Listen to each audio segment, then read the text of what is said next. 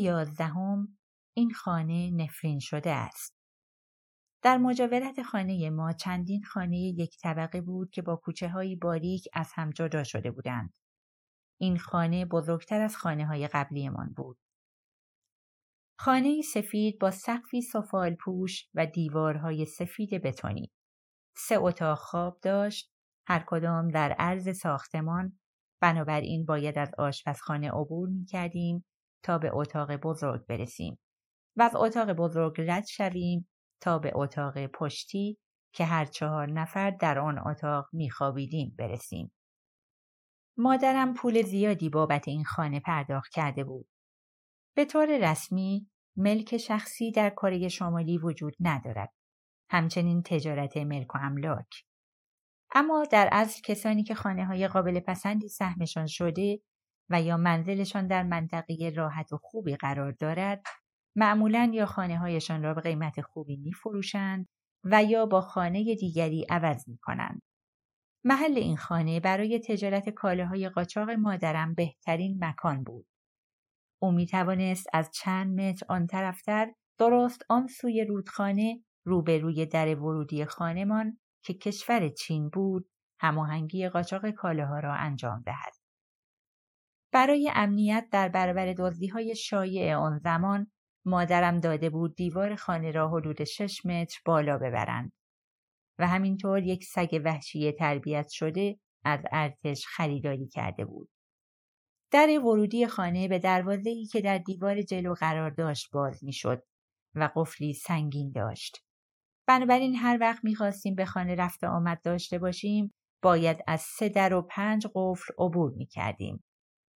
مقابل خانمان مسیری قرار داشت که در امتداد رودخانه کشیده می‌شد و فاصلش با ما تنها چند متر بود.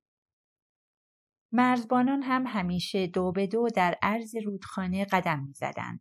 همون روز اول دایی شیرهی و خاله زیبا سری به ما زدند و به مادر تبریک گفتند.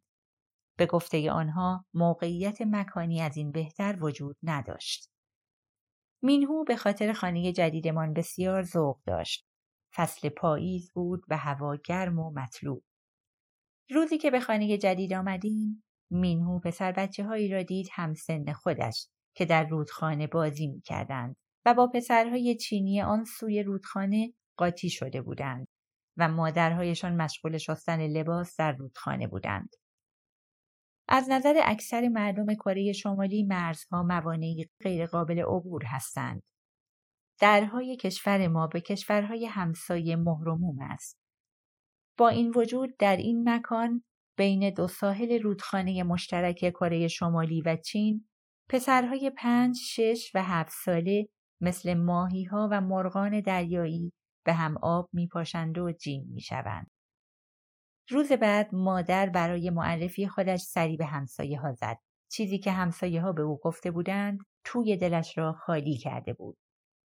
با چهره عصبی و رنگی پریده به خانه برگشت. خودش را روی زمین ولو کرد و صورتش را با دو دستش پوشاند و گفت این خونه نفرین شده چه اشتباه بزرگی کردم. یکی از همسایه ها به او گفته بود که بچه ساکنین قبلی این خانه در تصادفی مرده. مادرم فکر می‌کرد چقدر خوششانس بوده که توانست این خانه را پیدا کند. اما در واقع ساکنین قبلی با عجله خانه را فروخته بودند تا از مصیبت و بدشگونی فرار کنند. من سعی کردم آرامش کنم اما او با خستگی سرش را تکان می‌داد. خرافه پرستیش به قدری عمیق بود که با هیچ منطقی نمی‌شد توجیهش کرد. من هم نصف نیمه بعضی از این خرافات را قبول داشتم. مادرم برخی از عقایدش را به من هم منتقل کرده بود. می توانستم تشخیص دهم که دارد به جلسه پرهزینه دیگری با فالبین فکر می کند تا ببیند چگونه می تواند از شر نفرین خلاص شود.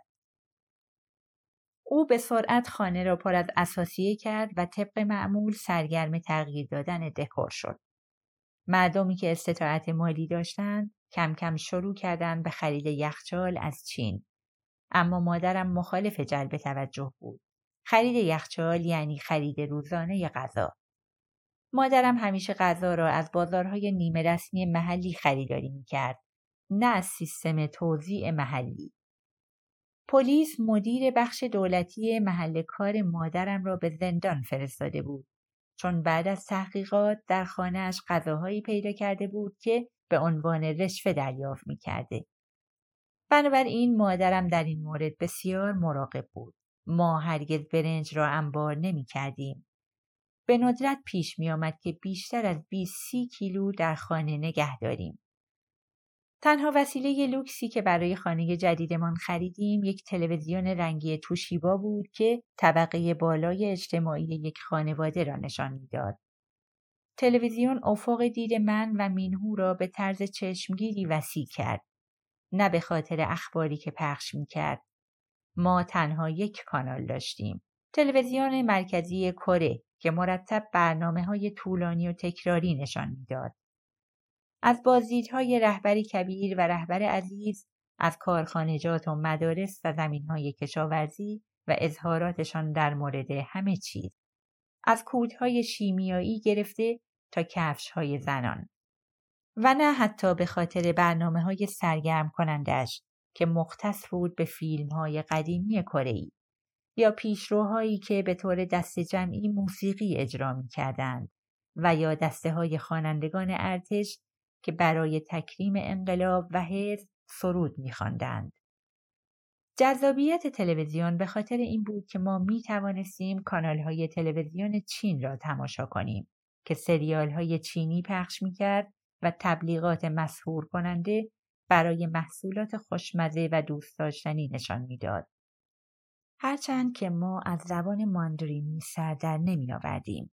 اما تماشا کردنش کافی بود تا پنجری کاملا متفاوت از زندگی را به روی ما باز کند. تماشا کردن کانال های تلویزیونی خارجی کاملا غیرقانونی بود و جرمی جدی. مادرم هر وقت مچ ما را هنگام دیدن این کانال ها می گرفت به شدت توبیخمان می کرد. اما من سرکش بودم. هرگاه مادرم خواب بود و یا از خانه بیرون می‌رفت پتو روی تلویزیون میانداختم و برنامه ها را تماشا می کردم. اکنون ما از نظر سیاسی در منطقه بسیار حساسی زندگی می کردیم. دولت می‌دانست کسانی که در کنار رودخانه زندگی می کنند معمولا با سم نظام سرمایهداری از پادر می آیند. کالا قاچاق می کنند. برنامه های مخرب تلویزیون های خارجی را تماشا می کنند و حتی از کشور فرار می کنند.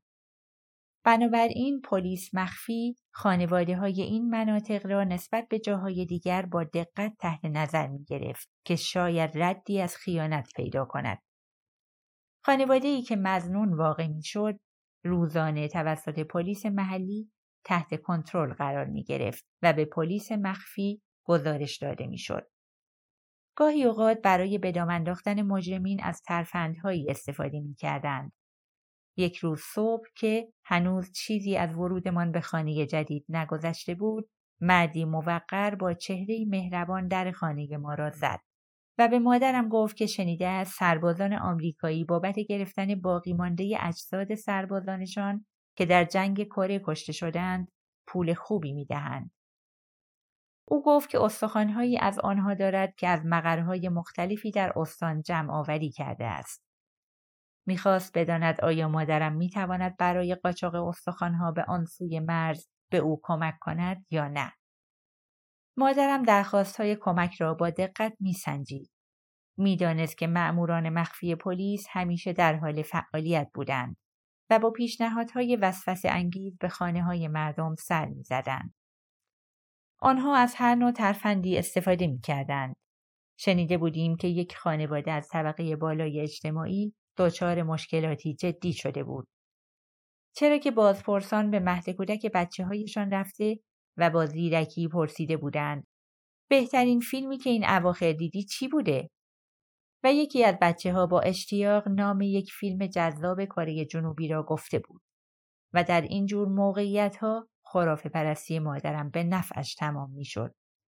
او نمی‌خواست با روحهای آشفته سربازان آمریکایی تسخیر شود. بنابراین به مرد گفته بود که نمی‌تواند کمکش کند.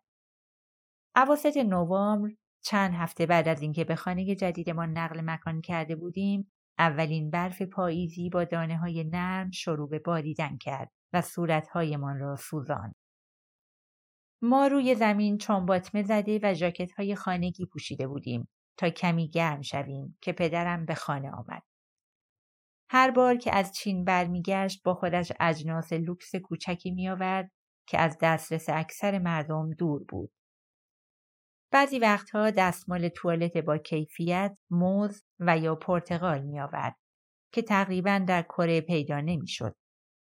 این بار با خودش یک بسته بسیار بزرگ آورده بود که با دیدنش نتوانستم مثل همیشه نسبت به حضورش سرد برخورد کنم. بسیار کنجکاو بودم بدانم درونش چیست.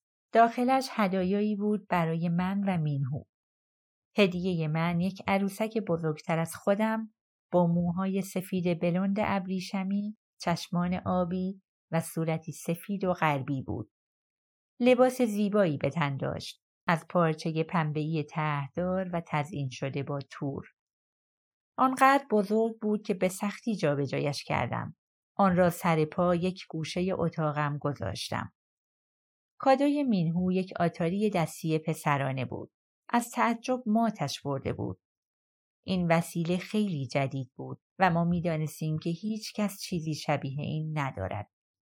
الان فقط می توانم در نهایت قصه به آن عروسک فکر کنم. کمی سنم برای عروسک داشتن زیاد بود اما آن هدیه بسیار زیبا و سخاوتمندانه بود. حالا می‌فهمم که پدرم حس کرده بود بین ما فاصله افتاده است و سعی داشت به نوعی با من ارتباط برقرار کند. می‌دانست چیز بدی بین ما قرار گرفته و احتمالا فهمیده بود چه چیزی. من واقعا لیاقت آن کادو را نداشتم. این آخرین چیزی بود که پدر به من داد.